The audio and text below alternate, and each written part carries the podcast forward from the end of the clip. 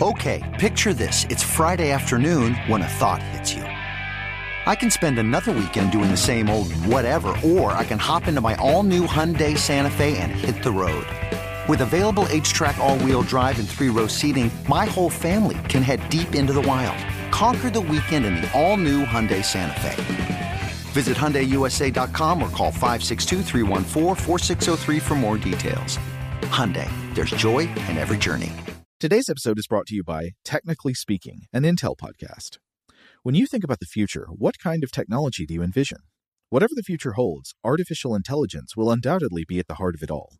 Join Graham Class as he hosts season two of Technically Speaking, an Intel podcast, and hear from the minds transforming healthcare, retail, entertainment, personal computing, and more with the help of AI. Tune in every other Tuesday and explore the latest technology that's changing our world today and creating a more accessible tomorrow.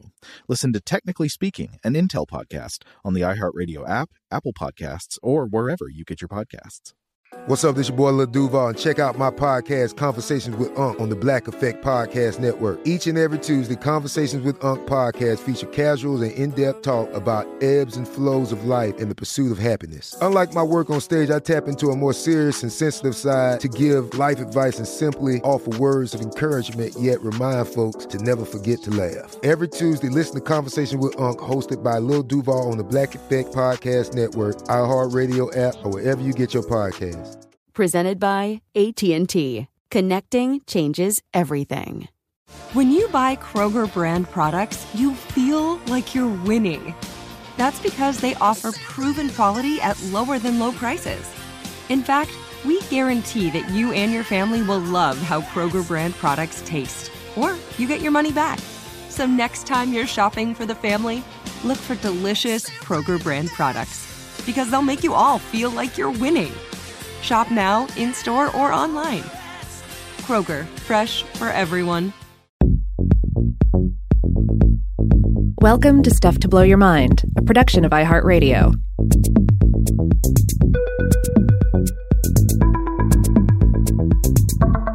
Hey, welcome to Weirdhouse Cinema. This is Rob Lamb.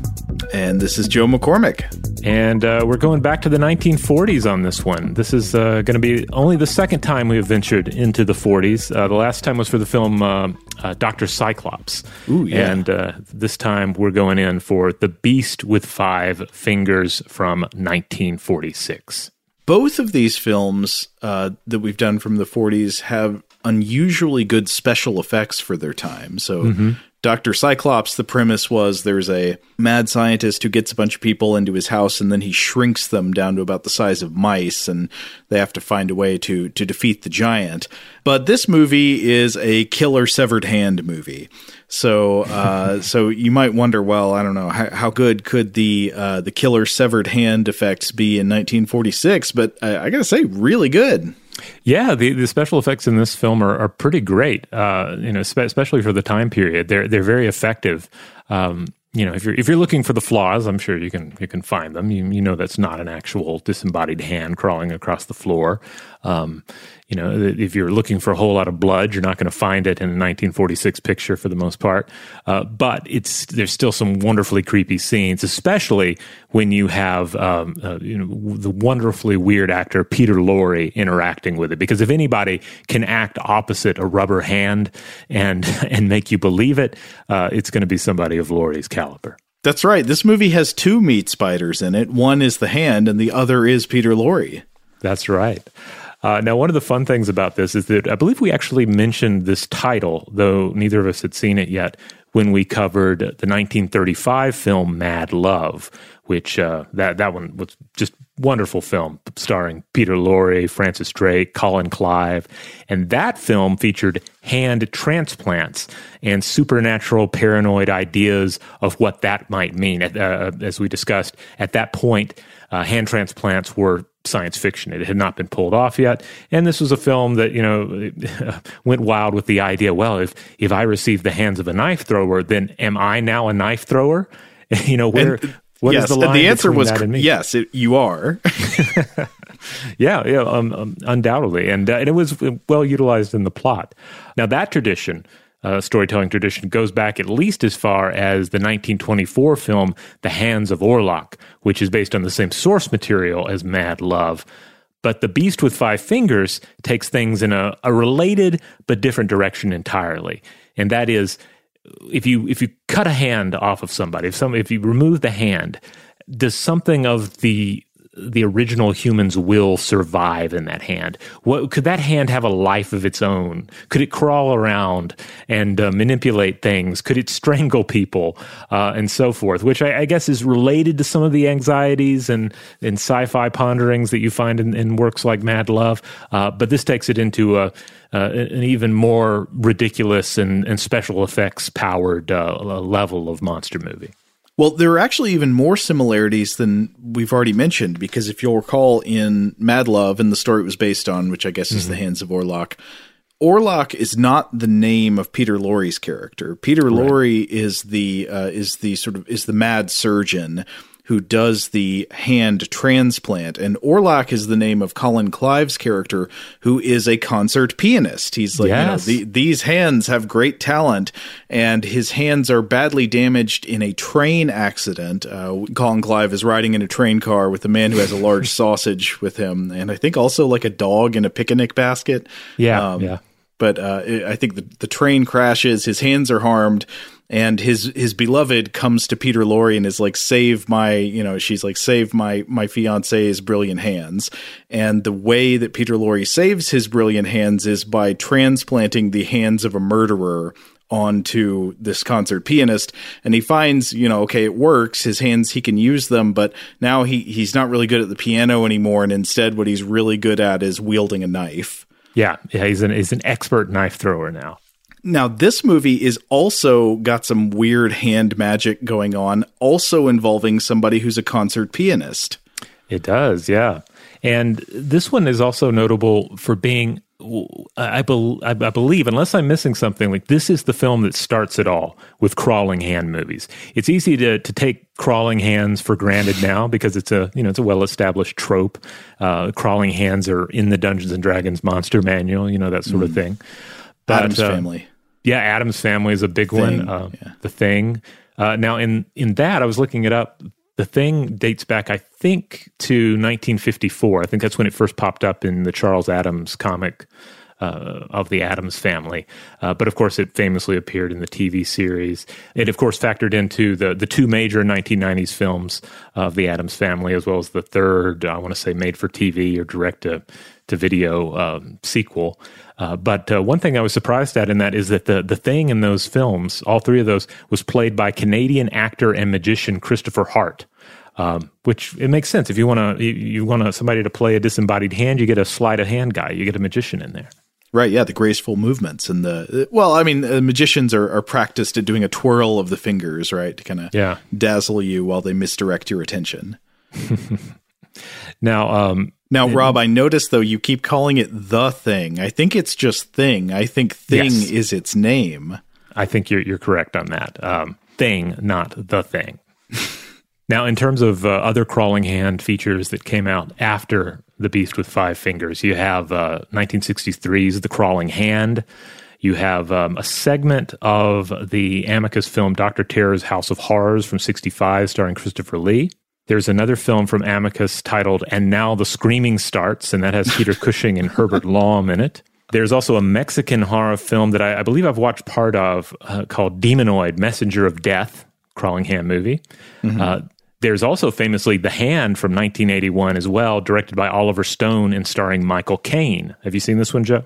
I haven't, but I've seen it described as a remake of the movie we're talking about today, The, the Beast with Five Fingers. I don't know if that's accurate. I don't remember it being angry. This is a film that I, I think I watched it on A and E, uh, like on a mm-hmm. Sunday afternoon back in the day. It was one that was in in rotation there, and I remember it being. It seemed to be like more of a serious psychological treatment, uh, but no, no, I take that back. I think there was really a crawling hand in it. Uh, but uh, yeah, Michael Caine's good in it, and he's like a comic book artist. Uh, that's mm. weirdly named Joe Lansdale, I think. Um, John uh, Lansdale. Uh, John Lansdale. Okay. Yeah. yeah. But every time I look it up, I'm like, is that supposed to be a reference to Joe Lansdale? I don't know. Okay, so that, but in that one, is it also like his hand has such talent in it, and then it becomes severed from his body and goes and does its own business? Yeah, yeah, but then it comes back. Um, but yeah, there's also a lot of like uh, you know Michael Caine, uh, dark psychological stuff going on in that one. Um, now, if you're an Evil Dead fan, the Evil Dead 2 from '87 famously features some uh, crawling hand shenanigans. Right. Uh, Ash's hand becomes possessed by a demon, and he has to chop it off and then put it under a bucket, which he weighs down with a stack of books, the top of which is a farewell to arms. yuck, yuck. oh yeah, and and that's the thing, right? It kind of, I guess, increases. It's so well known at this point that it's increasingly about gags. So uh, I think there's a crawling hand gag briefly, at least in 1993's Leprechaun. And then there is the comedy horror film from 1999 uh, uh, titled Idle Hands. Mm-hmm. Um, I vaguely remember seeing this one. I want to say it has either uh, either uh, Gary Busey's son or that other guy. Is it Matthew Lillard or Jake Busey? Uh, I don't think either one. I've Really? seen it. I think I saw this. I would bet money that one of those two guys is in this movie. It's got Devon Sawa. He's the main guy. He plays the stoner kid. It has Jessica Alba, who was all the rage at the time. It has Seth Green and uh, another guy who plays. You know, they play a couple of stoner buddies. I definitely don't recall Jake Busey or or uh, who, who's the other one you said. Uh, what Matthew Lillard? No, no, there are no Lillardians in the film Okay. at all. Huh. Well, there you go. And in my in my mind, I, I see them clearly uh, running running around with a, a disembodied hand. Well, I can see why you'd think that because it, it has some of the same uh, sheen or grime to it as, say, Hackers. Like it, it's going for a uh, alternative stoner cool kid in the late '90s sort of thing. Yeah. Uh, I guess Hackers was probably earlier, maybe early '90s. I'm not sure, but uh, anyway, it's it's not it's not quite at that level. It's more of a lowbrow stoner horror comedy. A lot of the jokes are about marijuana. Okay. Uh, interestingly enough, Christopher Hart, who played Thing in those three Addams Family movies, also plays the hand in Idle Hands. It's the best performance in the film. Oh, and then also, um, this guy goes on to play a hand in an episode of TV's Angel as well. Oh, I never watched Angel. That's the the Buffy spinoff. This is the Buffy spinoff, yeah. Yeah. But uh, yeah, I wasn't familiar with Christopher Hart beforehand, but th- this was beforehand. This was the guy for Disembodied Hands uh, for uh, pretty much an entire decade. So I guess my my main point here is that yeah, this is this film sets a trend. This film uh, introduces what would become a trope, and so it's interesting to go back and watch it and think. Uh, well, audience had audiences had never seen this before. It's old hat to anybody who lived during the age of the Addams family, you know. But uh, but but at the time, like these scenes where you finally see the beast with five fingers, which is a hand, uh, is a disembodied hand. It's uh, it's pretty shocking, especially since the effects are so good. Yeah, I agree. Now, I know we set this up at the beginning, sort of in contrast with Mad Love, and I, I would not say that this movie is anywhere near as great as Mad Love, but uh, on its own terms, it is a uh, fun and silly and pretty inventive little uh, little uh, horror thriller with with good special effects for the time. Yeah, absolutely. Uh, now, at this point, uh, do we even need to give an elevator pitch? We've sort of already done it. It's like, what if there were a murder mystery in which the hand of the killer wasn't attached to a wrist? Yes. Well, let's hear some trailer audio.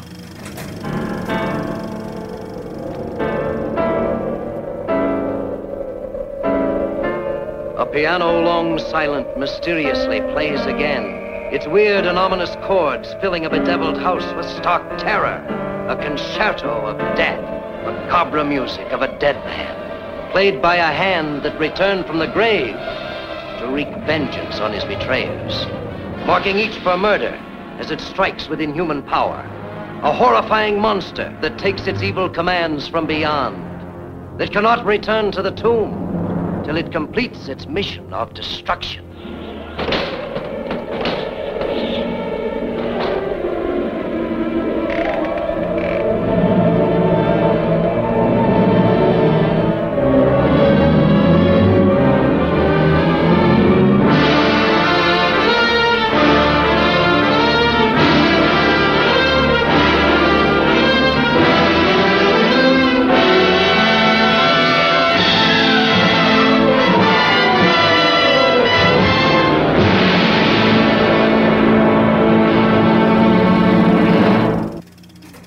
Now, one thing that's worth uh, noting about this film too, and and I'm not sure. Um, I'm not sure if this was was ever even possible, but it it seems like if you were watching this with absolutely no spoilers and having never seen the trailer or a poster or anything, the big reveal that the hand is crawling around on its own might have been more impactful. Um, hmm. Because they kind of set it up like, well, what's happening? What's you know, and, and uh, the first time you see the hand, you can't tell that it has uh, that it's not attached to a body. Right. Somebody will appear in the crack of a door, mm-hmm. and then a hand reaches around from behind them and grabs their throat and starts choking them. But for all you know, the hand could, in fact, be attached to a wrist. It could just be somebody killing this guy. Uh, and then the, there's actually some question later on in the movie about whether it is. In fact, it probably is, the movie implies. Yeah. But it, it doesn't make it clear, even when you see the hand, that the hand is not just a regular hand, that it, you know, that it's running around on its own. You don't get to that until probably two thirds of the way through the movie. Yeah. All right. Well, let's talk about some of the people involved in this one. The director is uh, Robert Florey, who lived 1900 through 1979. Uh, industrial strength French American director who worked uh, from the 20s through the 60s. One of these guys where you, you check out uh, his uh, filmography and it's uh, it's just a, this long list of 118 credits. He was just absolutely cranking out pictures during the 1930s, especially. He's hustling. Yeah. Now, his early career was apparently more about um, avant-garde, expressionist uh, work, but he increasingly became just a, like a cinematic workhouse, and also apparently a, a very dependable filmmaker, someone the studios could turn to to uh, to to really put the picture together, you know, put it out, you know, under budget and on time, that kind of guy. Right. Yeah. Now, from a purely horror standpoint, he's perhaps best known for Murders in the Rue Morgue from uh, 1932, based on the Edgar Allan Poe story and starring Hungarian American film legend Bela Lugosi. Oh, as well as ape suit legend Charles uh, Gemora, who we've mentioned on the show before. Another Florey film of note is The Face Behind the Mask, which was one I was also looking at potentially to cover in this episode, but went uh, with The Beast instead. This was a film that starred Peter Lorre as an immigrant watchmaker who's uh, who, who who you know comes in with a lot of optimism about what he can make of himself in America, but then he's kind of chewed up by dark American realities, and he becomes a disfigured crime boss instead. Mm. Um, and then uh, also of, of, interesting note, I was not familiar with this film, but Florey uh, directed a noir film titled Daughter of Shanghai from 37, which featured um, a female Chinese American lead in the form of May Wong, uh, as well as Korean American actor Philip Ahn.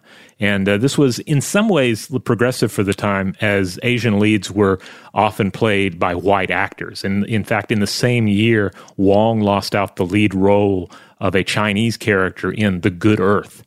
Um, so uh, I, again, I haven't seen Daughter of Shanghai, but it, it seems to you know to be noteworthy in uh, in, in, in film history. Mm-hmm. Um, now, I think Wong typically played sort of dragon lady stereotypes, uh, but still, it was apparently something of, of, the time to, to see her at the top in the lead, uh, even in a noir sort of crime thriller type of a film. Mm-hmm. Daughter of Shanghai, by the way, also features a young Anthony Quinn popping up in a lesser role. So, like I said, Florey busted out a bunch of films, uh, directed a lot of TV uh, later on uh, during his career, and his last credit is actually an episode of the original Outer Limits series, uh, one titled Moonstone, and he also did three different Twilight Zone episodes. Oh, you're the Outer Limits connoisseur. How's Moonstone? Uh, well, my I'm I'm not a, a, a, connoisseur as much of the original series. I'm more of a, a connoisseur uh, or, or, growing connoisseur of the 1990s Outer Limits uh, revival. Uh, so I don't think I've seen Moonstone. I've seen some of the original Outer Limits episodes, and of course they're they're great, but I haven't seen that one. Likewise, I looked up the three Twilight Zone episodes he did, and I, faintly remember one of them, but I don't think uh, any of them are like the really um, famous Twilight Zone episodes. You like the era of the Outer Limits that sometimes has CGI that looks like it's from one of the Wing Commander games. Yeah, it, uh, it really does. I mean, sometimes there's also, to be fair, there's a lot of of great practical alien makeup and some cool sure, yeah. set design as they they figure out like how can we on a budget create a different alien or futuristic hallway for every episode of this series. But yeah, uh-huh. there's some there's some truly awful CGI at times as well. I love it. Now, the screenplay for this film uh, was written by a pretty famous name, Curt Siodmak, who lived 1902 through the year 2000. He's a German born novelist and screenwriter who left uh, Germany uh, first for, the, for, the, for Britain and then for the U.S. due to concerns over rising uh, anti Semitism under the Nazis. Um, his uh, he, his uh, his family uh, was Jewish.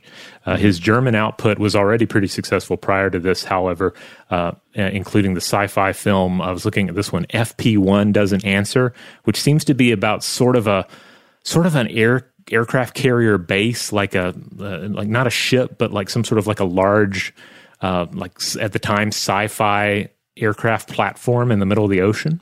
Hmm once he uh, once he, he left for the UK, he did British war thrillers and he did some comedies. But then he started striking it big with some horror screenplays. He did the the screenplay for the 1941 film The Invisible Man Returns that has Vincent Price in it. Ooh. And then he wrote uh, an original screenplay for 1941's The Wolf Man, starring Claude Rains, Bela Lugosi, and Lon Chaney Jr. He went on from there to write a ton of screenplays, uh, including Frankenstein Meets Wolfman from 43, mm-hmm. I Walked with a Zombie from 43, Son of Dracula from, you guessed it, 1943, and then House of Frankenstein from 1944, uh, along with just a lot of other stuff. But those were some of the titles that jumped out at me. Mm. He also wrote uh, the 1942 sci fi novel Donovan's Brain, which uh, has been adapted three times. I don't think he was personally involved in any of the adaptations, but it was adapted in 1944 as The Lady and the Monster, in 1953 as Donovan's Brain, and in 1962 as The Brain. Donovan's Brain has a great poster. Have you seen it? Yeah, yeah. With the, um, in fact, I uh, I think the Brain from '62 also has a pretty pretty snazzy poster. But uh, yeah, I, I'm I'm all about a good Brain film. I love the colors. It's got these big bars of yellow and then the, these these creepy eyes and a green background, and it says a dead man's brain in a hidden laboratory told him to kill, kill, kill. So you can see why this was the perfect guy to uh, adapt The Beast with Five Fingers. Uh, and I say adapt because it's based on a short story by William Fryer Harvey, who lived 1885 through 1937. Uh, I think professionally known as W.F. Harvey, a British writer who wrote horror and ghost stories. Hmm. Shout out to Astepro for sponsoring this episode and providing us with free samples. Rob, as the uh, the local host with allergies here, they sent you some of their nasal spray to treat your allergies. What was your experience like? Yeah, that's right. I always wrestle with the pollen a bit when it rolls in during the spring. So they sent me the little uh, nasal spray. I tried out the product, and yeah, it sure did help me get on top of my symptoms for the day.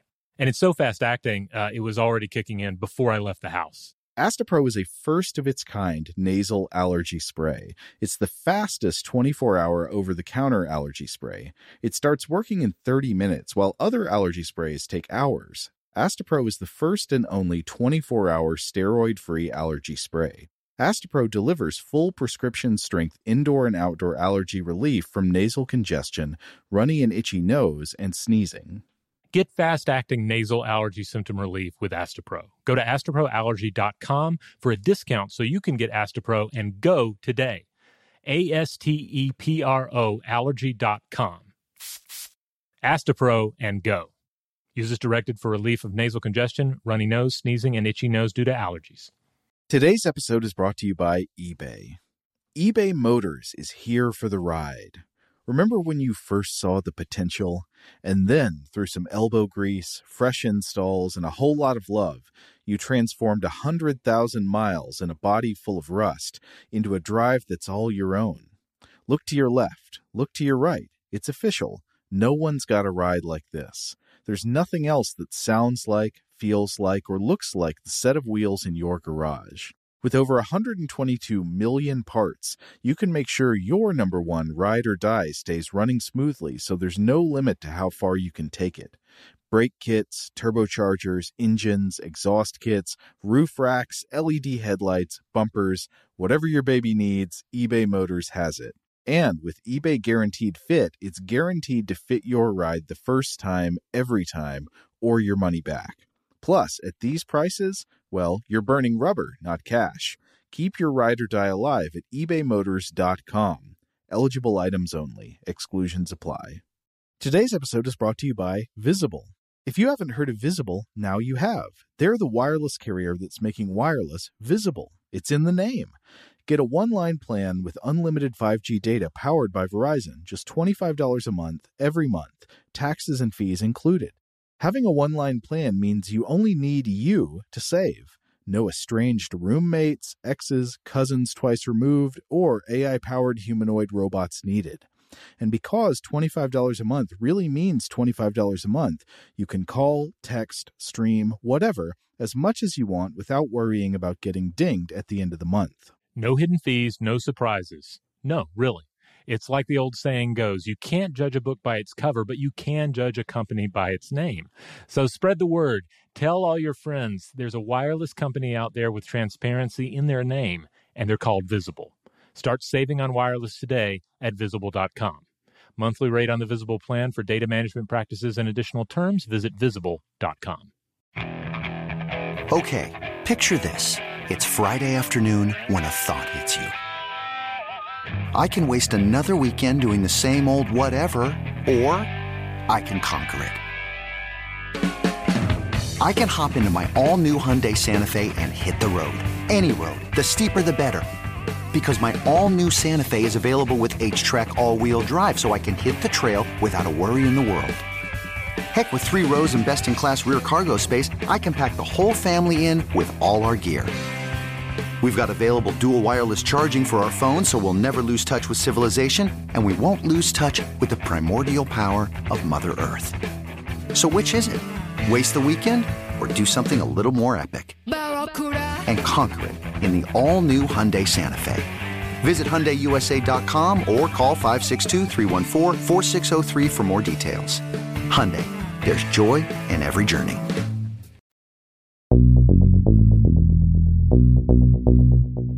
All right, let's get into the cast of this film.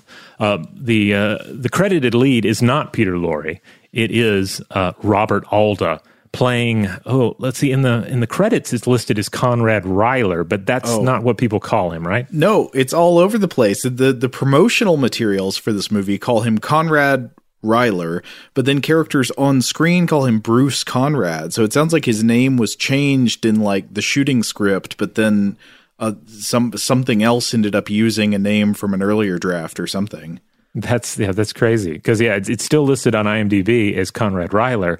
So it's it's a disservice disservice to. I mean, they couldn't have possibly realized this that one day people would be watching your film, going to the you know this official listing of, uh, of character names to keep track of what's going on, and if you don't have the right names there, we're just going to be lost. Well, whether it's his first name or his last name, he is Conrad, so we can at least stick with that. Yes. So uh, Alda was born 1914, died 1986. Uh, originally a vaudeville sing and dance guy who made his way up through the worlds of radio and burlesque theater uh, before landing a role in 1945's Rhapsody in Blue playing George Gershwin. Huh. Yeah. So by the time Beast with Five Fingers comes out, this Beast is only his fourth film role. Okay, well he's got he's got a very optimistic, youthful energy in this. Yeah, yeah. Calm confidence. Yeah, he's got a good. Uh, I'm not sure what you call the style of mustache that he has. Uh, it's It's kind of a quite Clark thin. Gable. yeah, it's like it's like a Clark Gable, um, which which gives him a unique look. He has kind of a. Uh, I think you pointed out he has kind of his character has kind of a lupine quality to it. Yes. Uh, Alda uh, continue. We'll, we'll we'll talk more about his character Conrad as we we move forward. But uh, Alda continued to act in film and increasingly in TV. But he did very well on Broadway, popping up in major '50s and '60s runs of stuff like Guys and Dolls. And I'm delighted to report uh, that he was also a cast member on Supertrain from 1979, a show about an atomic powered train full of like extravagant cars that had things like swimming pools in them. So kind of a predecessor to Snowpiercer. Like the whole show takes place on the train. Right. And I think they have murder mysteries and stuff. Um, Everything is Terrible did a video uh, with clips from uh, from the mini uh, from the like the TV movie that kickstarted the, the the one season series. Oh, I got to look this up after we're done. Um, but oh, oh, oh, one thing that I wondered about, and uh, you can rest assured, yes, indeed, Robert Alda is Alan Alda's dad. Huh. Another thing I was reading about, though, there's some lack of clarity here. I've read that the lead in The Beast with Five Fingers was originally supposed to go to Paul Henreid, the actor who plays Victor Laszlo in Casablanca, though I can't tell if this means he was supposed to play the Robert Alda role or the Peter Lorre role. Hmm. Uh, but either way, it would have been a very different movie. R- Robert Alda is giving a strangely variable performance in in this movie, uh, and I guess the role itself is strangely variable. Sometimes he's like I said, he's Clark Gable. He's sometimes he's a smooth, rascally con man with this lustful twinkle in his eye. And then other times he's just like a straight down the middle Galahad. He's just this perfectly steady and virtuous hero. Yeah, and one of the weird, unexpected things about this, you know, we'll, we'll get into the plot uh, in a bit, but he you know, he starts. He's the he's he's the top billed actor in the film. He's he's the, the pretty much the first that's introduced, I believe, and you expect him to play a more pivotal role in like the, the final quarter of the film, but he not really. He really, he really kind of he's, he's inconsequential for the most part when you get into the the final act it seems like in the second half of the movie, really, he's just there to be the handsome man that Andrea King is in love with, and that's pretty. And he stands around and watches things happen. Yeah, yeah, he, he has increasingly little agency, which ultimately I'm fine with. Um, you know, it's it's kind of nice to see the um, you know the attractive uh, uh, male lead in a film from this era ultimately mean nothing. Well, right, you got to make more room for Peter Lorre, which I'm I'm all for. Yeah, now, before we, we already mentioned uh, Andrea King. She plays um, Julie Holden. Uh, impossible to forget her name because there's a lot of screaming for Julie. Julie! A lot of characters wandering around this big uh, castle mansion and screaming her first name. Yeah, and and like the commissario with the Italian accent, just saying Julie many many times. Yes. Yeah. So, um, so yeah, you, you easily remember her name. If you remember no other character's name in this, you'll remember her. So, uh, Andrea King was a French born American actor who was especially active in the 40s and 50s, uh, but had a pretty long career on screen and on TV, known for God is My Co pilot and The Very Thought of You. But she also pops back up in the 1970s in House of the Black Death and Blackenstein. Hmm. Now, I was looking at her other stuff to, to, see if I'd seen her in anything else, and there was nothing that really stood out to me. So I don't know what she's like usually. But I, I gotta say, her performance in this movie feels phoned in. Uh, she does not seem to be super interested in being in The Beast with Five Fingers. Mm-hmm. However, her relatively flat acting performance sometimes makes scenes more amusing than they would have been if she was more into it.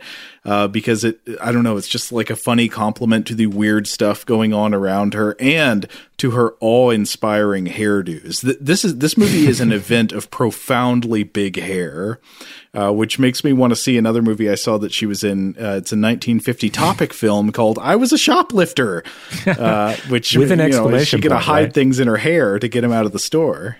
I think, but before I watched it, when you were you were telling me a little bit about it, about it, uh, you said you compared her hair to um, uh, Dracula's hair, like the old man Gary Dracula Oldman, yeah. yeah. with the butt cut in the Francis Ford Coppola Dracula. Yeah, a couple of times she has an, an enormous like uh, curly butt cut.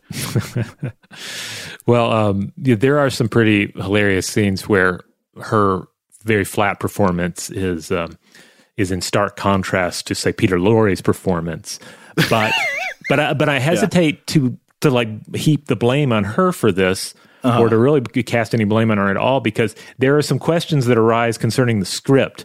Uh, like yes. there are scenes where it's like one character can see things that are not there, and she is perhaps legitimate. Her character is legitimately supposed to be looking at nothing, and therefore maybe it makes sense that she is not reacting the same way other characters are. Well, yeah, and the, and I also want to say it it makes perfect sense in the earlier parts of the movie where there's like another character who is obsessed with her and she is not into him at all. And so her flat performance is great in those scenes because you can tell she's just conveying like an ew get me out of here kind of kind of feeling. Yeah and kind of going for like a steely calm because there is some crazy dude ranting at you and you're trying to um, to to not escalate uh, the situation and, right, and trying yes. to like maybe play into their their delusions a little bit so that you can make a you know a beeline for the escape Okay, so I'd say with both of our lead actors so far, there's a little bit of weirdness in how the character is realized on screen. But uh, but then we get to Peter Lorre. He gets like third billing, right? And he, he mm-hmm. plays a character named Hillary Cummins, and this is the main event. That's right. So uh, I mean, we're not going to go super into Lorre's uh, biography and filmography here because we we spent a lot of time with it in the Mad Love episode. So definitely go back to that. But he lived 1904 through 1964.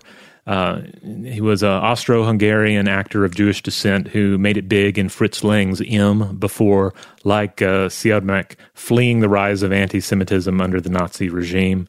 Uh, a great actor, plagued at times by substance abuse and health problems, but completely unequaled in his ability to play this these kind of artful mixes of sympathetic weirdos and absolute madmen. Mm-hmm. Um, like it's a it's a careful um, you know, it's, it's a careful um, uh, mixology uh, going on uh, at times with the Peter Lorre role because it's not like he's just great at playing like a scary weirdo. It's like he he he does has to have this sympathetic nature, and then also you know just is really able to uh, emote.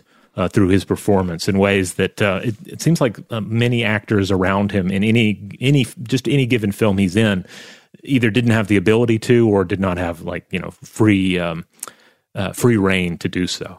I like what you say about him being more sympathetic than you would expect a character in this role to be because there's several scenes in this movie of him making these desperate uh, begging pleas for something that is actually a totally unreasonable request, but he he's such a good performer that you feel sad for him. You kind of get on his side. You're like, yeah, why won't why won't you just stay with this old man forever so that uh, Peter Lorre can continue his occult research?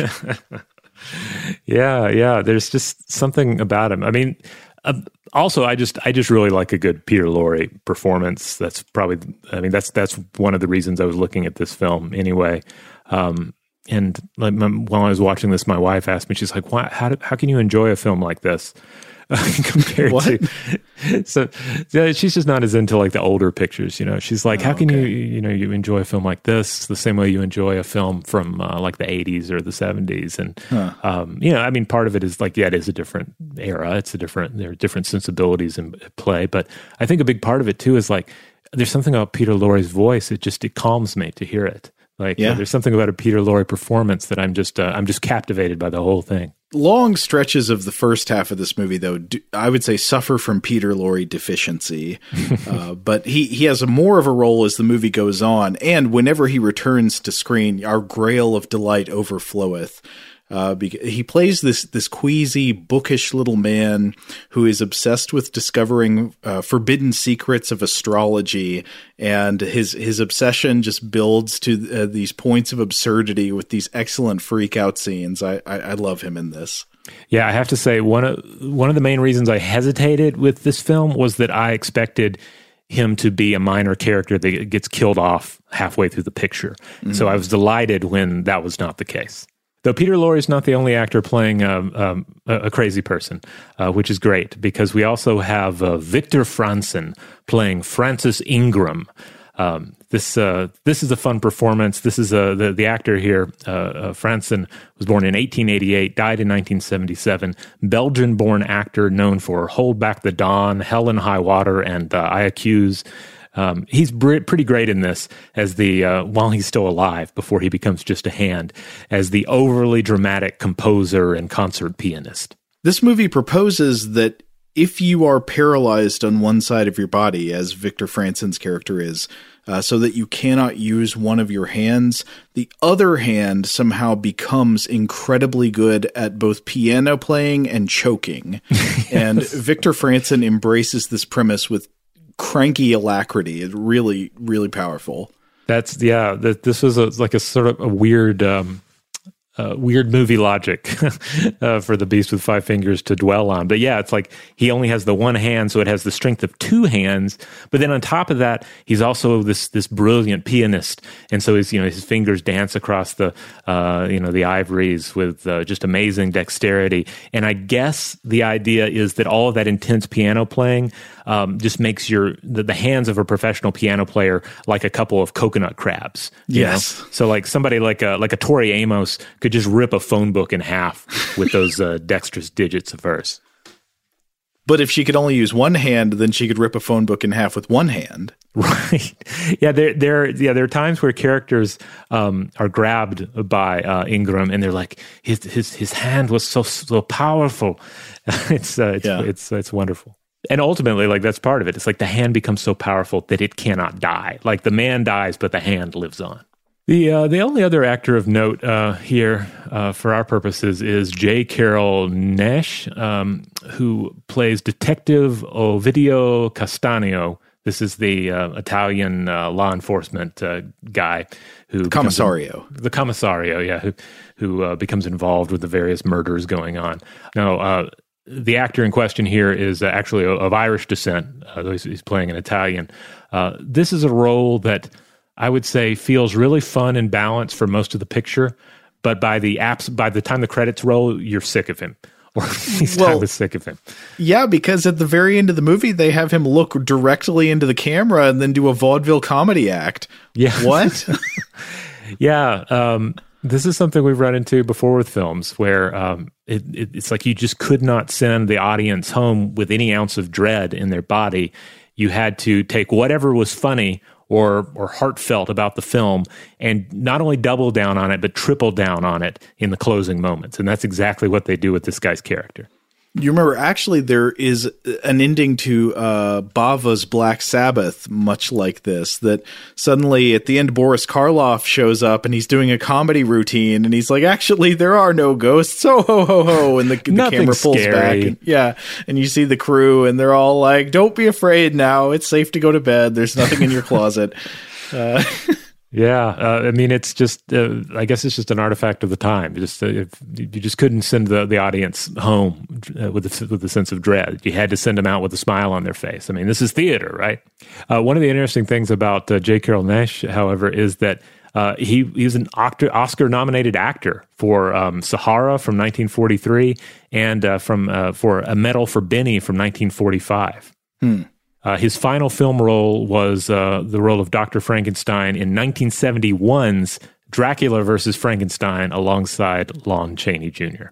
All right, uh, on to just a few of the, uh, I guess, artistic mentions here. Max Steiner did the music. Uh, Steiner lived uh, uh, 1888 through 1971, Austrian born American music composer, nominated for 24 Academy Awards uh, winning three for The Informer in 35, Now Voyager in 42, and Since You Went Away in 44. He also composed the score for Casablanca. Um, I don't know if this jumped out at, at, at you, Joe. I wasn't familiar with, with this individual, but the, the costume designer on this was Travilla. Just Travilla? Just Travilla. Yes. It's like Madonna. Yeah, yeah. This was uh, born William Travilla.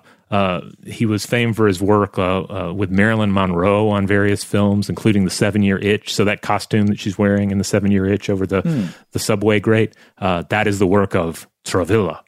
Uh, he was also the costume designer on The Day the Earth Stood Still. Oh, okay. So he, he came up with the Gort suit.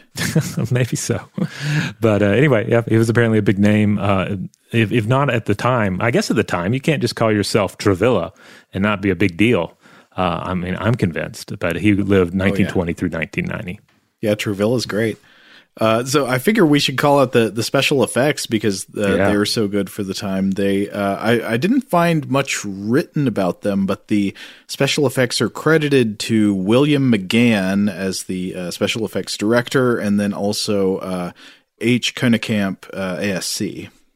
Yeah, I was looking into either of these guys to see if you know, sometimes with films like this, you can you can see where the special effects people went from there, and you can sort of you can recognize, oh, well, this guy was a this guy was a synthetic flesh master because we see it uh, reflected in various pictures they were involved in. But uh, I, I I couldn't find any direct signs of that here. But uh, I guess these are the guys to thank for these wonderful crawling hand effects because again, that, they hold up really well. Today's episode is brought to you by eBay. eBay Motors is here for the ride. Remember when you first saw the potential? And then, through some elbow grease, fresh installs, and a whole lot of love, you transformed a 100,000 miles and a body full of rust into a drive that's all your own. Look to your left, look to your right. It's official. No one's got a ride like this. There's nothing else that sounds like, feels like or looks like the set of wheels in your garage. With over 122 million parts, you can make sure your number one ride or die stays running smoothly so there's no limit to how far you can take it. Brake kits, turbochargers, engines, exhaust kits, roof racks, LED headlights, bumpers, whatever your baby needs, eBay Motors has it. And with eBay Guaranteed Fit, it's guaranteed to fit your ride the first time, every time, or your money back. Plus, at these prices, well, you're burning rubber, not cash. Keep your ride or die alive at ebaymotors.com. Eligible items only, exclusions apply. Today's episode is brought to you by Visible. If you haven't heard of Visible, now you have. They're the wireless carrier that's making wireless visible. It's in the name. Get a one line plan with unlimited 5G data powered by Verizon, just $25 a month, every month, taxes and fees included. Having a one line plan means you only need you to save. No estranged roommates, exes, cousins twice removed, or AI powered humanoid robots needed. And because $25 a month really means $25 a month, you can call, text, stream, whatever, as much as you want without worrying about getting dinged at the end of the month. No hidden fees, no surprises. No, really. It's like the old saying goes you can't judge a book by its cover, but you can judge a company by its name. So spread the word. Tell all your friends there's a wireless company out there with transparency in their name, and they're called Visible. Start saving on wireless today at visible.com. Monthly rate on the Visible plan for data management practices and additional terms, visit visible.com. Okay, picture this. It's Friday afternoon when a thought hits you. I can waste another weekend doing the same old whatever, or I can conquer it. I can hop into my all new Hyundai Santa Fe and hit the road. Any road. The steeper, the better. Because my all new Santa Fe is available with HTRAC, all wheel drive, so I can hit the trail without a worry in the world.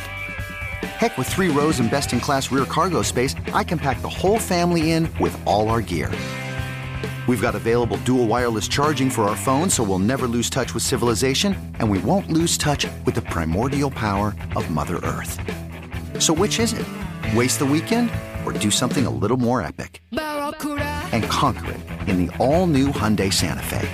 Visit HyundaiUSA.com or call 562 for more details. Hyundai, there's joy in every journey.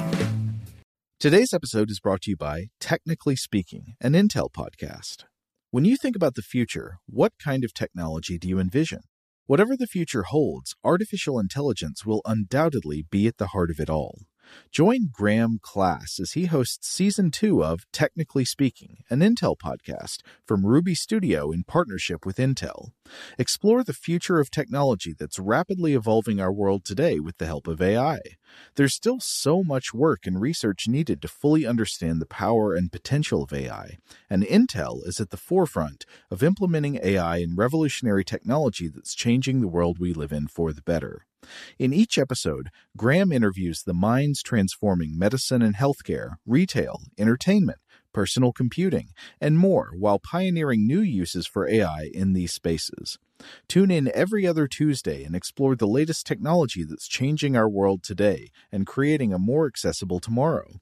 Listen to Technically Speaking, an Intel podcast on the iHeartRadio app, Apple Podcasts, or wherever you get your podcasts. Should we discuss the plot? Oh, let's do. All right. Well, we begin somewhere in an outdoor marketplace. It seems in a kind of Mediterranean region, though there are mountains in the background. And then we get a, a, a text uh, that pops up that says, This is the story of what happened, or seemed to happen, in the small Italian village of San Stefano nearly 50 years ago. So if it was nearly 50 years ago at the time of the movie, this would put this in like the 1890s. Yeah, I believe so. By the way, I could not find evidence of a real San Stefano in Italy, though there is one in Bulgaria. Uh, but it looks like, you know, business is booming in the marketplace. We see children running all around, fruit carts with big dangling strings of garlic. And we see a horse drawn cart carrying a bunch of tourists around, and it stops so they can have lunch. And then looking on from the shadows nearby, like a wolf staring at a herd of cattle, is Robert Alda playing th- this character again who has multiple names depending on where you look. But in the movie, they call him Bruce Conrad. Though if you look him up, it might say he's Conrad Ryler. Either way, he's Conrad. He's our guy. And just just look at him. I mean, yeah, I mean he's just an obvious con man from the get go here. Yes, he's got the the pencil mustache. He he's got that that Clark Gable smirk. He's got a, a brimmed hat, kind of pulled down low over his eyebrows, cigarette dangling loosely out of his mouth, and a kind of smooth looking suit jacket with wide lapels uh, obvious, obvious cigarette smoking wolf, and mm-hmm. he slithers up to a couple of American rubes who sit down at a cafe table.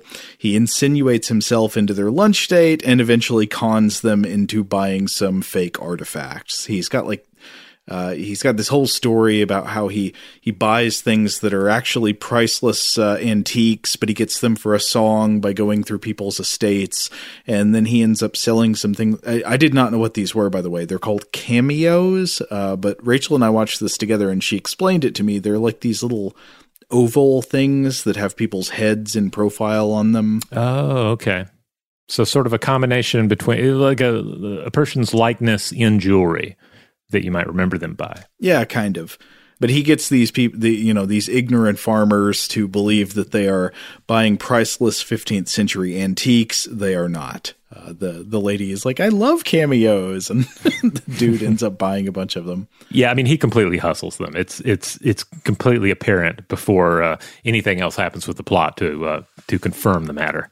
Right. So Conrad pulls off the con, he gets some sweet US dollars, and he ends up strolling on down the avenue where he strikes up a conversation with the local commissario, Commissario Ovidio Castanio, who is a smooth Italian version of Hercule Poirot. Yes. Yeah, I think that's a fair comparison. And it's funny when you see them walking next to each other because they're like both guys in in hats with thin mustaches smoking rolled tobacco products. Yep. And this this scene that they have together is actually pretty fun. I like the I like the dialogue in this. Oh yeah, because the commissario he's a fun character at least uh, for most of the movie because he clearly knows that Conrad is crooked, but it also implies they're kind of buddies and he's not interested in actually arresting him.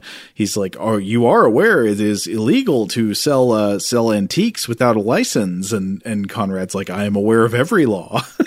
yeah, they're basically like, "I I, I, would just like to remind you what the law is. And he's like, Oh, I, I, know what the law is. I would not dream of passing that line. And he's like, Well, I'm, I'm just here to remind you where that line is and, and, and, so forth. Like they have a, a fun back and forth. Yeah. And it also kind of drives home that our, our character Conrad here is, uh, is is maybe not too bad. He's not so bad that the the local uh, law enforcement is uh, is telling him, "Hey, cut it out." It's more like, all right, just make sure make sure you know what you're doing, uh, small time con man, and don't don't get too big time on me. Right, they don't mind. Uh, they don't mind him out here mildly hustling the tourists. Yeah, but Conrad also gets some news from the commissario. It is gossip about the Villa Francesco, the estate of somebody named Francis Ingram, who we understand is a very rich old man who has been unwell, and apparently somebody named Julie is planning to leave the Ingram place. The commissario reveals that he has just authorized her exit visa earlier this morning, presumably, I guess, to, to leave the country. Mm-hmm. And it's also implied that Conrad has some kind of relationship with Julie. Uh, Mr. Commissario is like, Aren't you going to go see her? Her before she leaves. So we follow Conrad to the Villa Francesco as he approaches through the elegant courtyard that has a lot of uh, lush greenery and, and fancy looking statues. And, uh, and meanwhile, a sullen looking Peter Lorre watches from a second story window as Conrad approaches. He's just shooting laser beams of gray sadness out of his eyeballs. Mm-hmm. And the whole time we hear piano music. Somebody is playing with great skill and intensity. And it turns out it is Mr. Francis Ingram himself, again played by Victor Francen. Uh, the old man who owns the Villa Francesco is, is a skilled pianist, though with a twist because he is paralyzed on one side of his body, so he only plays the piano with one hand, the left hand, though his left hand alone is implied to be of of the most incredible skill, the incredible virtuosity of his one-handed piano playing. And Conrad stops at the door to listen while while he does this performance.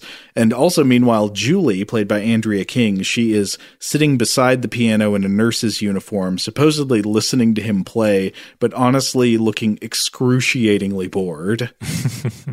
I was uh, trying to think of how to describe it. She looks like an adult at a party who gets like cornered by a friend's seven year old kid who is explaining the plot of Dragon Ball Z for 30 minutes. Oh, yeah, yeah, yeah.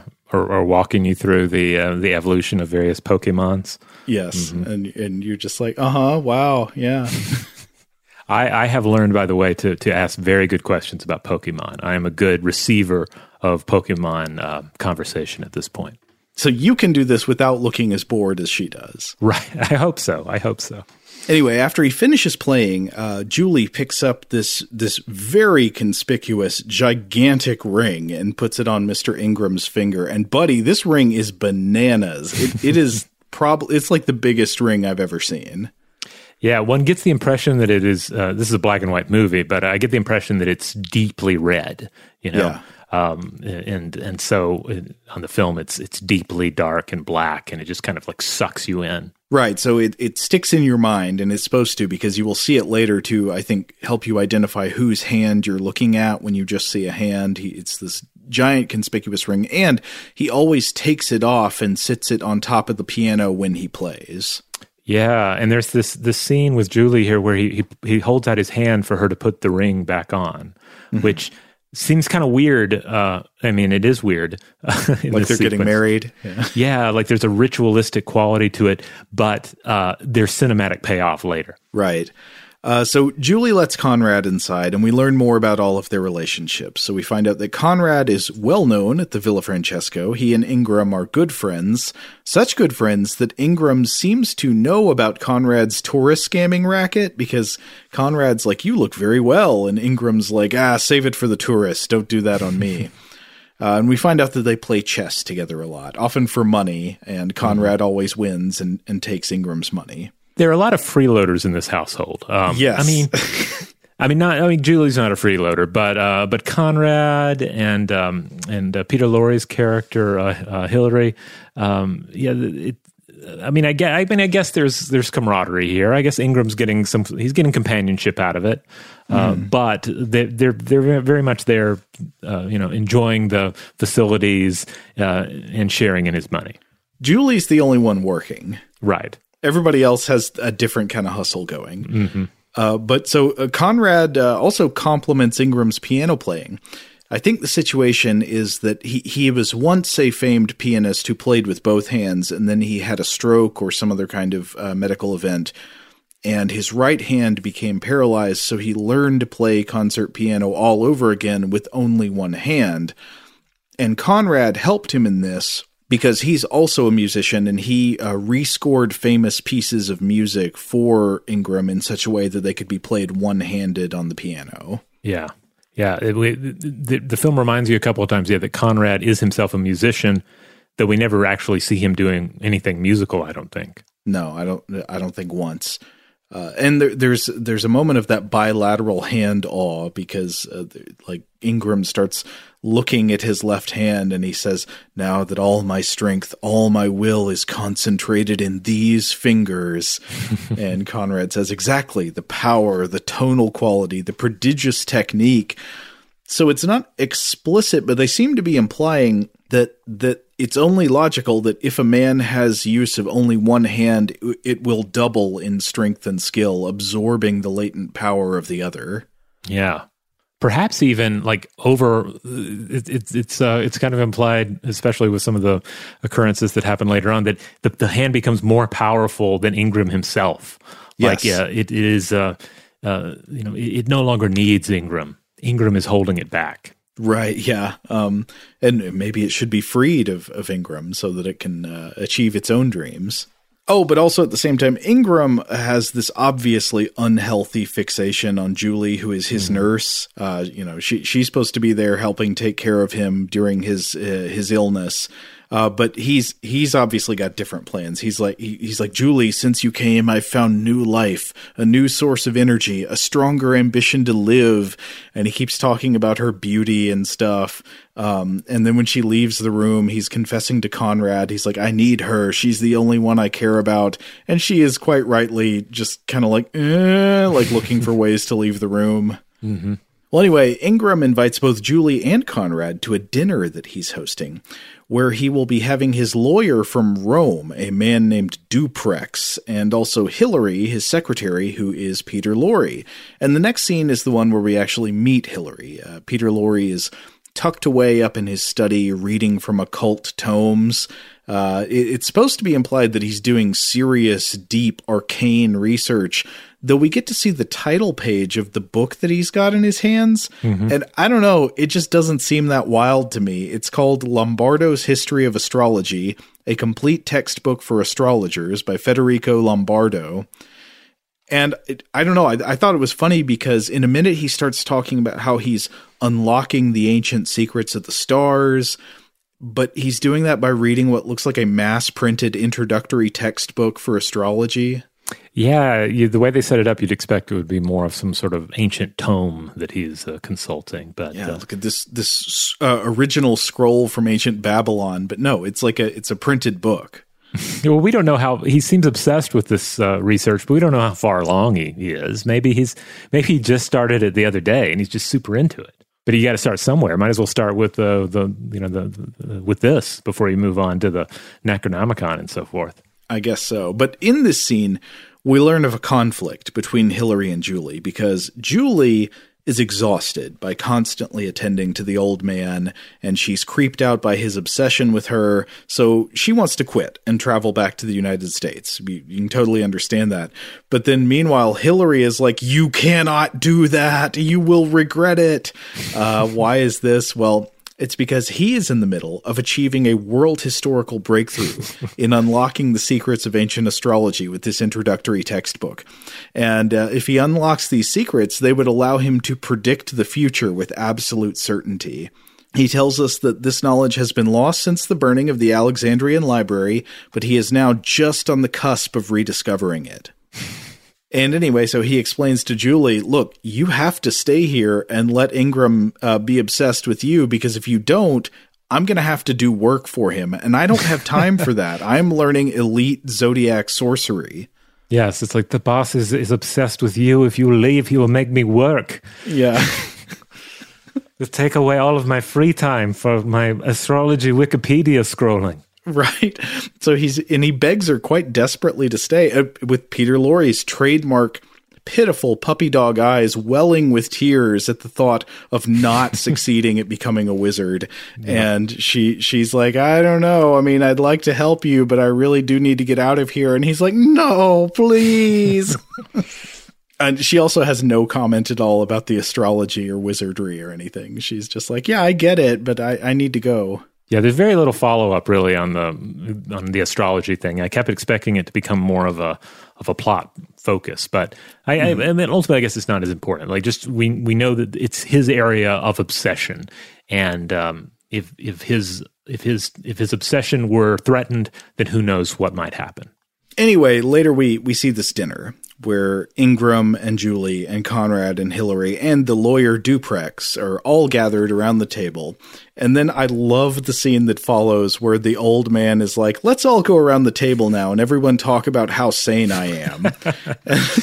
and they're, oh, you, you're extremely sane. You're, you're, the sanest person I've ever met. Well, I think you're even saner than he does. Th- one of the things I was thinking watching this, though, is like, I don't really remember what dinner parties were like uh, exactly. Um, yeah. So you know, since they were pre-pandemic, so uh-huh. it's like I'm thinking maybe this is what they will be like when they're finally back. No one will actually know how to entertain multiple people at a dinner table, and we'll just be like, "Go around." Am I not sane? right. Yeah, everybody will just go on at length about how your mental balance is awesome, uh, and and and make sure that your lawyer can can hear them saying that. Mm-hmm. Uh, now, why this whole performance? Well, it's because Duprex, the lawyer, has brought a new copy of Ingram's will, and everybody there has to sign it to testify that Ingram is of sound mind when he authorizes this this version of the will. And then Ingram plays the piano for everybody. And I was wondering, okay, so is Duprex the lawyer getting paid to have dinner and listen to him play the piano? Um, I mean, probably so. You know, he's he's you know he's charging by the hour. Anyway, later in the garden, Conrad and Julie meet up, and I think this is the first time we really see them having some alone time, and they they discuss what they each want. Um, Conrad confronts her about whether she's leaving, and she says, How did you know? And then Conrad says, There are three forms of communication the telephone, the telegram, and the commissario. Commissario is the fastest. So it's like Gossip Cop strikes again. I don't know if that is unique to the character in this movie, or was there a general idea at the time that like late 19th century Italian police were huge gossips? I don't know. I guess I just I figured he's he's kind of the you know a central part of the community. He kind of knows what's going on with everybody, and he's also no, he's also very no, uh, no, nosy about everything. Right, he is, and uh, they talk about what they want, and and it's a very tender scene. And she discusses how she feels guilty, but also that she has to escape. And Conrad confesses that he's in love with her, and it seems like she likes him too. So they decide to run away together, and they kiss. Meanwhile, Peter Lorre is creeping on them from behind the hedges where he overhears everything, and you can just see the anguish in his face. He's like, No, my astrology research, I will never achieve awesome power unless I sabotage this right now. So he goes to Ingram and just immediately tattles. Yes, yeah. He's like, like uh, um, yeah conrad's out there he's talking to julie they were smooching he's going to take her away from you and we can't let that happen ingram but of course, Ingram he doesn't want to hear this. You know, this is this is this is rocking his world, and he's not happy with it. So he becomes enraged and brutally chokes Hillary with his left hand. Yeah. And uh, Julie runs in just in time, just in time to save Hillary's life. And dude has horrible scars on his throat. Mm-hmm. Ingram orders Hillary out of the house. He says, I never want to see you again. And oh, we also see that Duprex the lawyer is nearby spying. Did you notice how many scenes of a character hiding in the shadows, spying on other characters there were in this movie. It's constant. It is. Yeah, there's a lot of uh, a lot of conniving and uh, eavesdropping in this picture. But later that night, the spookiness sets in because the, the atmosphere changes. Wind tears through the gardens and the window shutters are banging and clattering in the dark. And then ominous music swells as Ingram senses something and he, he wakes up. He gets out of bed. He gets into his wheelchair and he goes out to the main hall where he believes he hears a ghostly figure playing his piano. Like he hears his own piano performances but there's nobody there, nobody at the piano.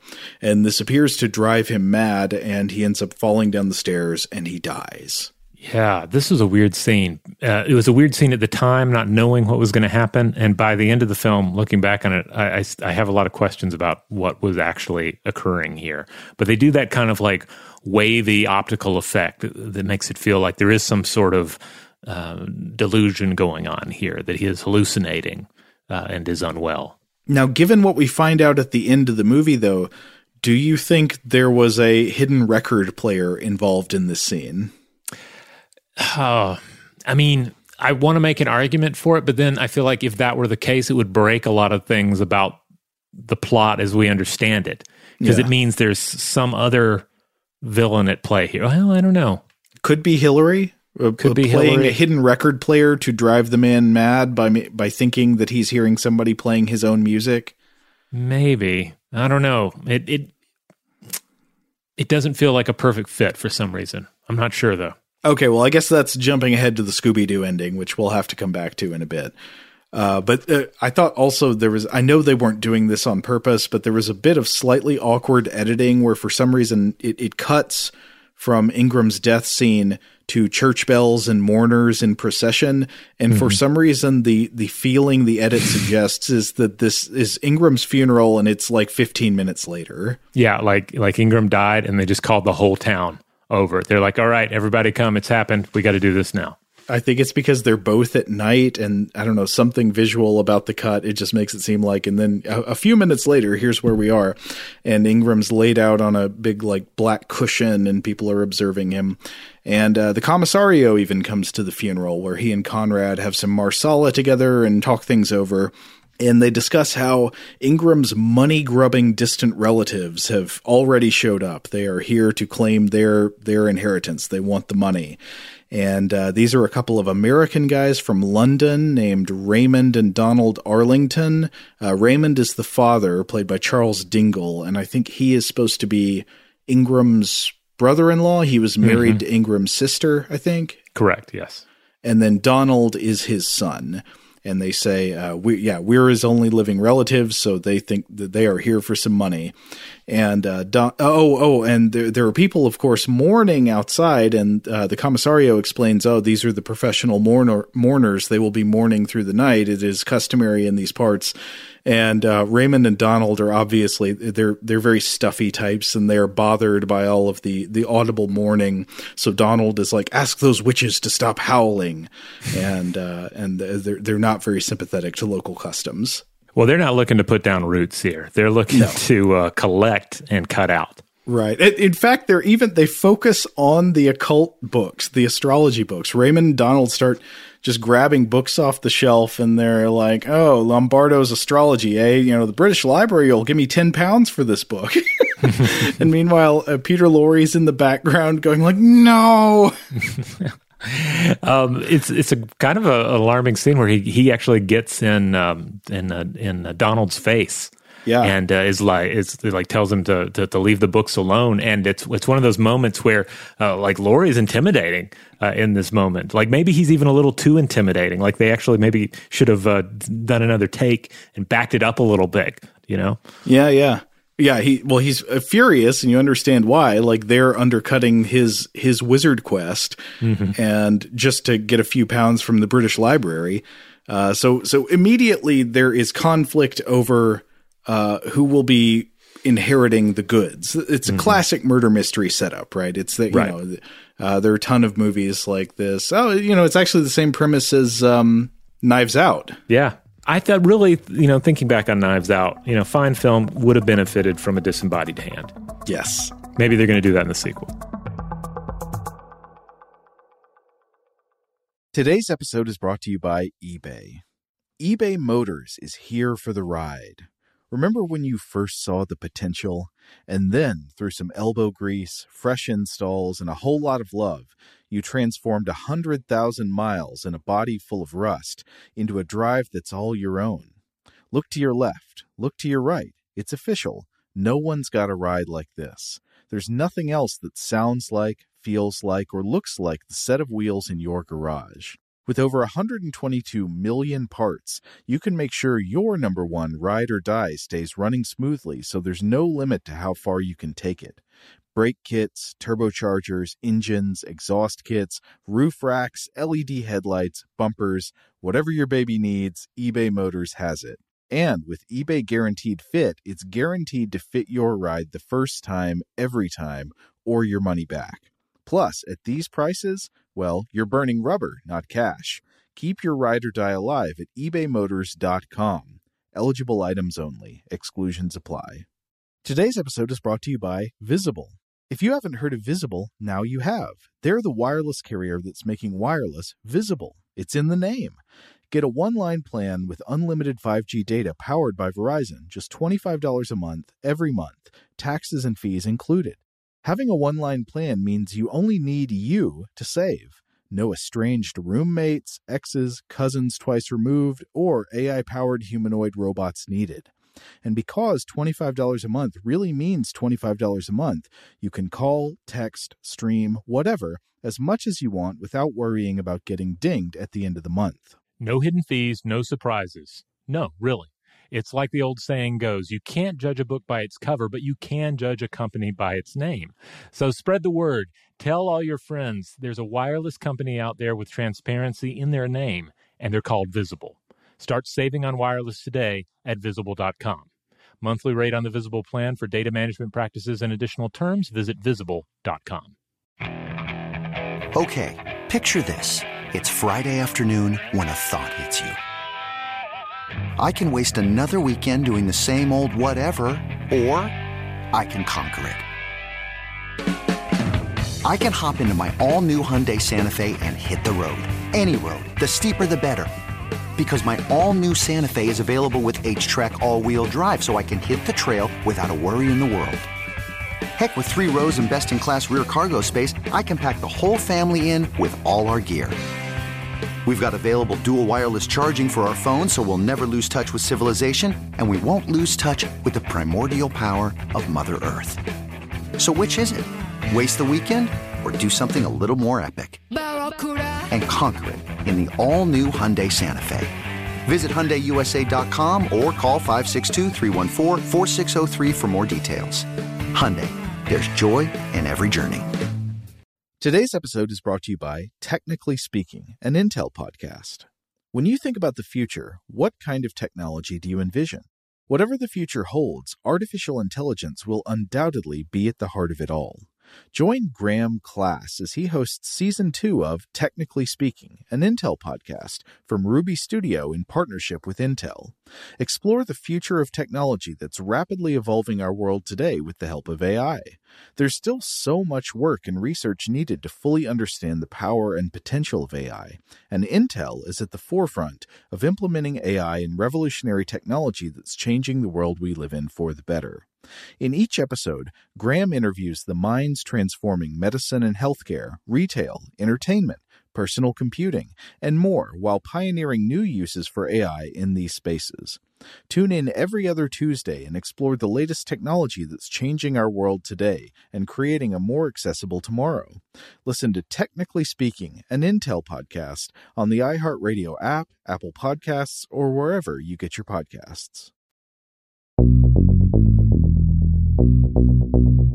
Right. So everybody's got to fight over the the dead man's possessions. And we get a reading of the will scene where we learn, uh, gasp, that in the most recent revision of his will, the one that everybody had to come to dinner and, and talk about how sane he was in order to, to make possible, Ingram radically changed the distribution of his assets. So in the previous draft, everything had been going to Donald Arlington, the the mean youth who was like, "Make those witches be quiet." Mm-hmm. Um, and uh, now Ingram has changed it so that all of his possessions are instead going to Julie.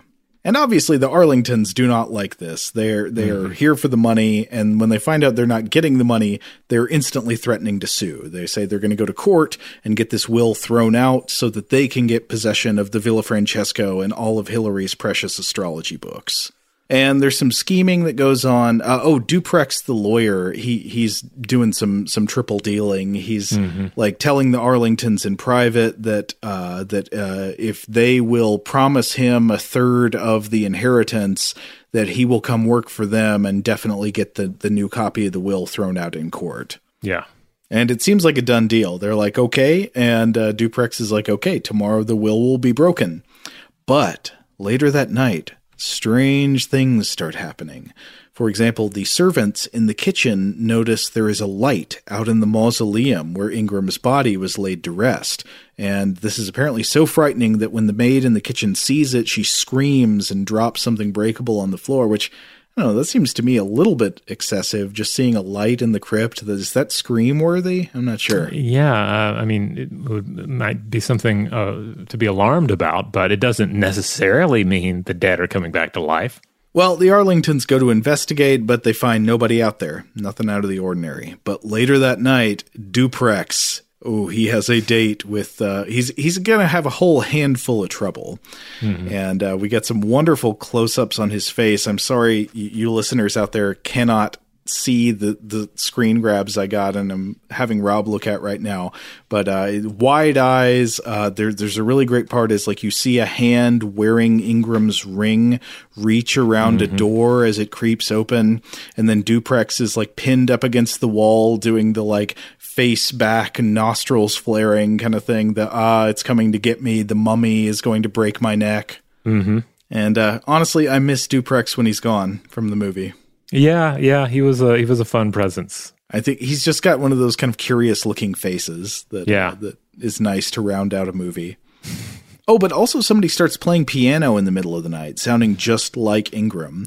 And people are woken up by the sound, but when they go to investigate, there's no one at the piano. Mm. Though Ingram's giant ring is there. It's sitting on top of the piano, and they find a dead lawyer in the corner of the room. It's Duprex. He has been choked. Mm-hmm. So, uh oh, and then it looks like the Arlingtons aren't going to get their special astrology books after all. Uh, but the police are called in to investigate, and, and what do you know? It's our old friend, the commissario, gossip cop once again, and he's there to to uh, do do all the forensics. So they look for fingerprints. They they take fingerprint dustings from the piano, and they compare those to everybody alive in the house, and it turns out that they match no one alive in the house, huh? Mm. Uh, so there's a lot of talking about you know who, uh, motive, who who could it have been? And they, they do discuss that a former will existed that would have left everything to Donald, which would seem to implicate Julie, uh, or would implicate Conrad as uh, Julie's ally. And so people go all around pointing fingers, but I, I love how Conrad just comes straight out and he's like, well, obviously Ingram's ghost killed Duprex because he didn't want his will contested. And then the commissario is like, but there are no such things as ghosts. but then there's a there's just absolutely exquisite logic scene that follows. So the commissario is like, How can we know it was a ghost? I, I've never seen a ghost. And Conrad says, Neither have I, but one can never be absolutely sure they don't exist. So, oh, well, then it must have been a ghost. You know, you can't prove they they don't exist, then therefore this murder was done by one. I mean, it's it's.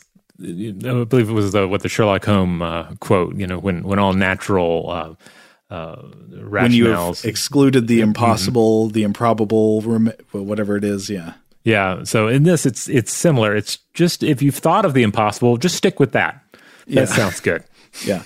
Well, anyway, the next day, everybody goes to the mausoleum to investigate a lead about the light in the crypt the night before, and they find a number of very odd things. There is a tiny window broken from the inside to the outside with a little jagged opening that a person could clearly not fit through. Yeah, and, also, and at this point, I'm getting excited. Like that, that, that was like, oh, oh, we're getting there. We're ooh, getting to the hand. It's going to be a hand, and the coffin has been tampered with. They open it up, and uh oh, the corpse of Ingram is missing its left hand. Yeah, this was really excellent, I thought, because yeah, everybody's shocked, and I was afraid they weren't going to show it, but then they do show it. There's a knife in like like the paralyzed hand yeah. And then there's the bloody stump where the um, the superpowered hand was previously attached. Right. And then uh, they also find outside the broken window no footprints, but handprints. Yes. A single a line of single handprints as if a hand by itself was crawling along the ground. Or if not crawling, then at least like flip flopping, like doing yeah. some sort of a fish out of a water tank. And then there's a kind of fun sequence where uh, they go out in public. Conrad and Julie like go to the cafe to get some brandy, and the whole town just shuns them because mm-hmm. apparently they believe somebody at the Villa Francesco has the evil eye, and they just can't can't do business with them anymore. Even like the guy at the cafe who had served them before is like, "I reserve the right to refuse service. You you you can't come in here." Yeah, I mean, I think Conrad's even like, realizes like we're going to have to leave because otherwise we will starve. Nobody will feed us. Right, they're going to be starved out of the town. And then also they meet up with the commissario and there is new evidence. I think he says, am I right about this? He's like, okay, so the fingerprints on the piano who we assume belonged to the killer, they were Ingram's and they were not older than a day. So this would have been after Ingram was dead, but also uh, can you date fingerprints? I mean, you, you can do anything with forensics in a motion picture. Yeah. Oh, but at some point, the commissario seems to be won over because he says, In my mind, there is no doubt the hand is walking around. uh, but I'd say it's right about here that the movie transitions into high gear hand mode. Would you agree? Yeah. Oh yeah, absolutely. And I, I was I was totally on board with all of this because it's it's clear that this is a, a, a, a, disembodied hand crawling around, attacking people in the night, and uh, they have some just some fabulous scenes follow. Right. There's a great confrontation between Hillary and Donald Arlington, the shut those witches up kid. Mm-hmm. And, uh, he, and so Donald Arlington comes into Hillary's office and he's like, Hey, what are you expecting to find in all these old astrology books? And Peter Lorre says that, you know, the law that changes unknown fate into scientific fact. Oh, great. Uh, and as an example or a demonstration of, of what he can predict with his astrology knowledge, he's like, Hey, Donald, did you know? that there were two other people who lived hundreds of years ago who have the same birthday as you, and they both died by being choked to death. and Donald's like, "Wow, okay." Yeah, he's like, "Well, good. I, I hate surprises." He has, he has like a yeah. kind of a fun comeback there and they oh oh oh and then there uh, it, it turns out Donald remembers where there was a safe hidden behind the bookcase in in the study here uh, because he saw uh, saw Ingram open it when he was a young child. He remembers there is a jingle to to uh, summon the combination to mind. And Donald comes back later in the night to try to return to the safe. Um, but then, meanwhile, the commissario is in the house. He's like hiding out behind the fireplace, watching from the shadows. And it's those bad fingers striking once again. Donald's creeping around and he opens up the door to the study a crack while the commissario is looking. And a hand reaches around as if from behind and grabs him by the throat, wearing the Ingram ring. Mm. But this time, it's like man, this is a lock because the police detective is right there and he witnesses the attack by the killer hand. Yeah, so at this point, I'm completely convinced and, uh, yeah. and excited to see more of the hand. Though technically, still the hand you can't see if there it belongs to an arm or not because it's like the door is only open a crack. I would say one of the advantages to, to the plotting here is that at this point in the film, you might not know exactly how good the special effects will be and mm-hmm. so you don't know if the limitations here are based on like what was possible with the effects. Like maybe right. the hand is always going to attack people uh, close to a door because that's all that's possible with, with filmmaking. Right. Uh, so so Donald is not killed. He he is injured, and Julie says that there is a possibility of brain fever, but he's there recovering in the night. Meanwhile, the servants all flee the villa because they believe that the hand is loose and it's the devil. And then later that night, there is a, one of the best scenes in the movie. This mm-hmm. great long one-on-one scene between Peter Lorre and the hand, and we finally see the hand revealed in all its glory. Yeah, I mean it's pretty great. I mean you know exactly what it's going to be. Nowadays, it's going to be that effect of the the disembodied hand, like they've somehow uh, you know cut out the rest of the body. Today, today you would accomplish it with a like a green suit uh, with every, everything covered except for the hand. Um, but it, it looks really good. So what happens in this scene? Oh well, it's uh, I mean it's I mean it's a, pretty complex scene, I guess, because it's it's it's crawling across the the, the table. Uh, it's crawling towards uh, um, uh, Hillary and the ring that he was looking at that he, he puts out on the table. Uh, crawls out of this box uh, like a crab, like a spider, and he's mm. like overcome with just this complex um, array of Peter Lorre emotions. You know, a lot of dread in there, but also this sense of maybe wonder. The hand uh, crawls across the table to him, and then it kind of it sort of does a dinosaur, you know, like how you do with your, your hand, where you put the, the middle finger becomes the uh, like a, a brachiosaurus neck. Yeah, yeah. Um, it, it kind of does that, but but it's clear what it is doing. It is doing what Ingram did in life. It is reaching out and asking that the ring be put on the finger. Ooh, so good. Mm-hmm. And and Lorre's character Hillary does it, and uh, yeah, it's a, it's a pretty a, a, pretty crazy scene, a pretty uh, uh, horrifically satisfying uh, scene, especially for a picture from the 1940s. Uh, but then Lorre he he gets the better of the hand and he ends up trapping it in a drawer. Mm-hmm and he runs and gets uh, gets Conrad's help. He's like, "Hey, c- come look! I you know the hand's alive. I caught it in a drawer, but when, then when they go check, it's not there." And Hillary has this epic fit of screaming, searching around for the hand. He's all over the place. He eventually finds the hand hiding behind a bunch of books on the bookcase. Oh, this is a great sequence too because it's shot. Um, it's shot from the point of, you know, the impossible point of view of behind the bookshelf. And yeah. we see Lorre's mad face the whole time as he's pulling these books off the shelf and then the hands cowering like a, like a cornered spider, like a cornered tarantula behind the last two books. And he pulls those off as well and he grabs it. Yeah, and he wrestles with the hand and then ends up nailing it to a base. Oh God, such a good scene. Yeah, yeah. Oh, and then later, uh, Donald and Raymond, they're they're going to. Uh, I think Donald remembers how to open the safe to get the whatever it is out of it he's looking for. Maybe it's the will or something. I don't recall, but he's trying to get in there, and they oh they manage to open up the safe, and then when they do, what's inside the safe? It's the severed hand. Yep. So D- Donald sees it and then runs away screaming. Uh, but then we get the the final sort of confrontation and reveal sequence. So how do we describe that? Well, um, so uh, uh, at this point in the film that we've come up to, it like it really feels like this hand is a reality, right? Yeah, this this we've seen we've, it. We've seen it crawling around. I guess, but then you, you quickly are made to realize who has actually seen the hand in its full glory. Only one character. Peter Lorre, and that's yeah. Peter Lorre's Hillary character. No one else has seen it crawling around on the table. No one else has nailed it down. And his uh, attempts to show it to other people, come look, it's in the drawer, haven't actually panned out. Now, Donald and Raymond did see it in the safe, but it wasn't moving. It's Right. just laying there in the safe. So yeah, we're coming to the realization that yes, that corpse's hand is missing. That corpse's hand is in the safe, nailed to a board. Um, but perhaps it isn't actually alive. Perhaps only Peter Lorre's character, uh, Hillary, thinks that the hand is alive. Uh, and if that is the case, well, who's doing all the strangling? Well, it would have to be Peter Lorre's character, Hillary. Right, and that's the conclusion that Julie seems to come to. There's kind of a confrontation between Julie and Hillary, and then Hillary uh, t- tries to choke her but fails, and then he he further descends into madness. He loses his mind, and he thinks he sees the hand everywhere. Right. And there's a scene where he's he's coming increasingly unhinged and he's approaching her with a knife and she kind of turns the tables on him like she she plays into his madness and she's like, "No, you're right. It is the hand. We've got to get that hand. We've got to stop Yeah. that hand."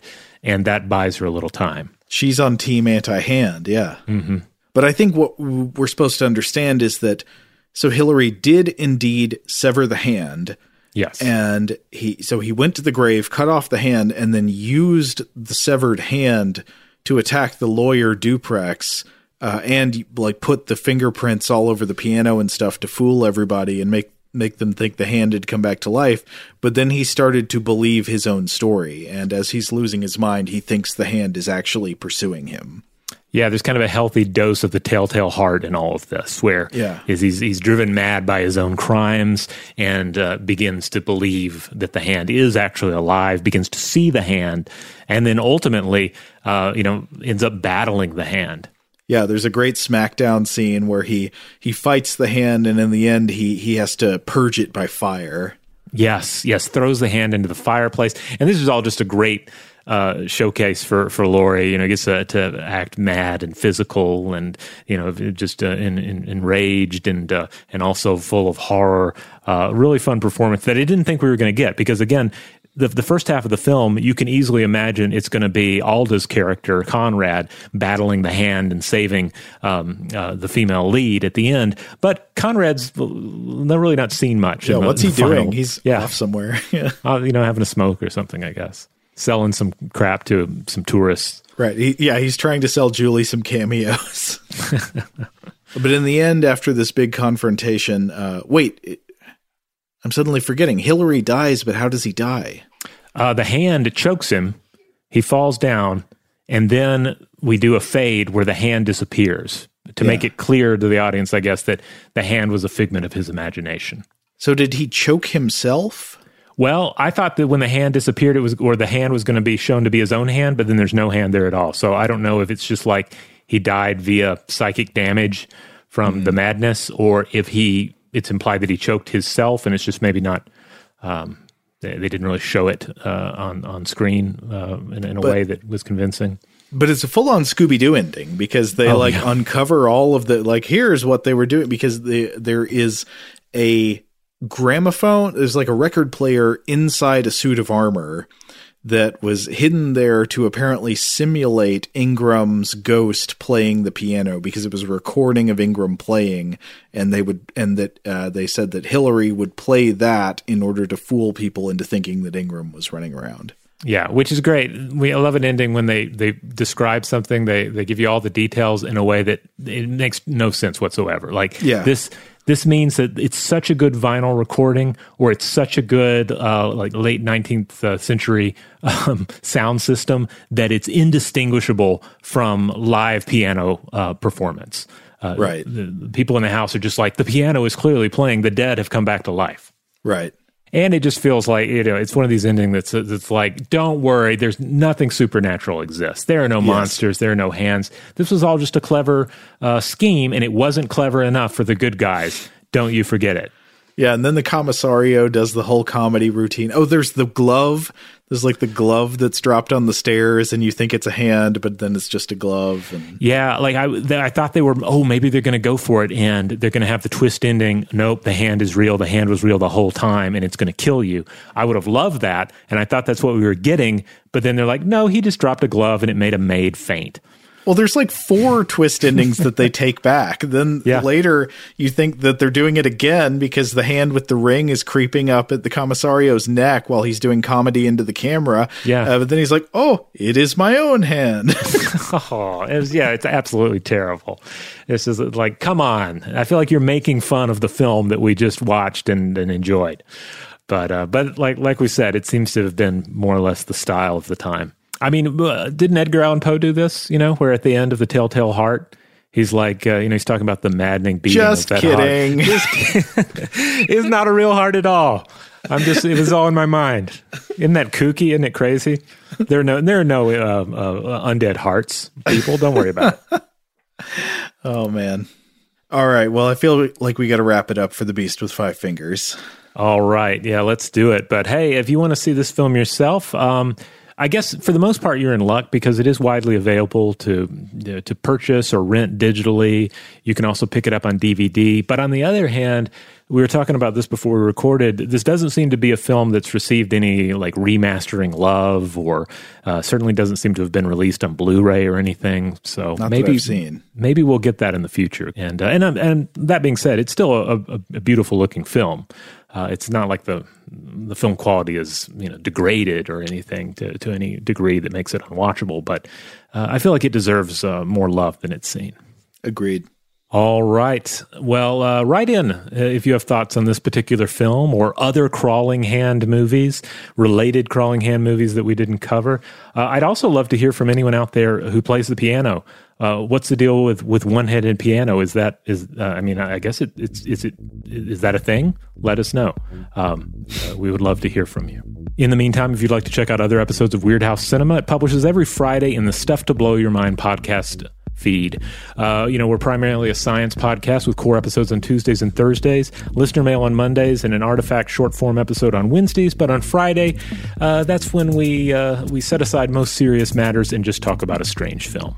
Huge thanks, as always, to our excellent audio producer, Seth Nicholas Johnson. If you would like to get in touch with us with feedback on this episode or any other, to suggest a topic for the future, or just to say hello, you can email us at contact at stufftoblowyourmind.com.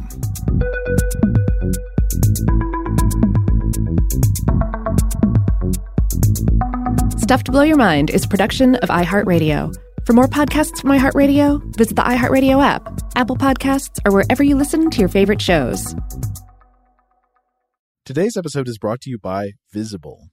The future of wireless is here, and it's transparent.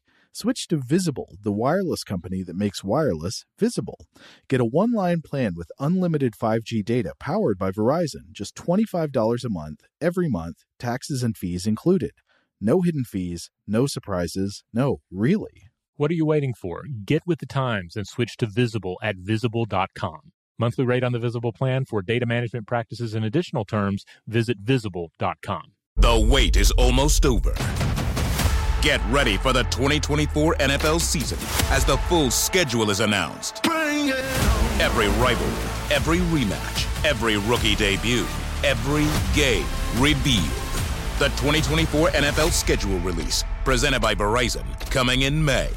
Live on NFL Network, E ESPN2, and streaming on NFL Plus. Terms and conditions apply to NFL Plus. Visit NFL.com slash schedule release to learn more. Are you looking for the perfect move in ready home this spring season? Now's the time to buy at Fisher Homes. For a limited time only, enjoy below market interest rates starting at 5.375% APR, 6.139% APR. With these exclusive lower rates, you can save hundreds on a move in ready home and start enjoying the benefits of home ownership even faster. Schedule your personal tour with one of our new home specialists at FisherHomes.com and make this spring the season you find your perfect home sweet home. Financing provided by Victory Mortgage LLC, NMLS 461249, Equal Housing Lender. Okay, picture this. It's Friday afternoon when a thought hits you. I can spend another weekend doing the same old whatever, or I can hop into my all new Hyundai Santa Fe and hit the road. With available HTRAC, all wheel drive, and three row seating, my whole family can head deep into the wild. Conquer the weekend in the all new Hyundai Santa Fe. Visit HyundaiUSA.com or call 562 for more details.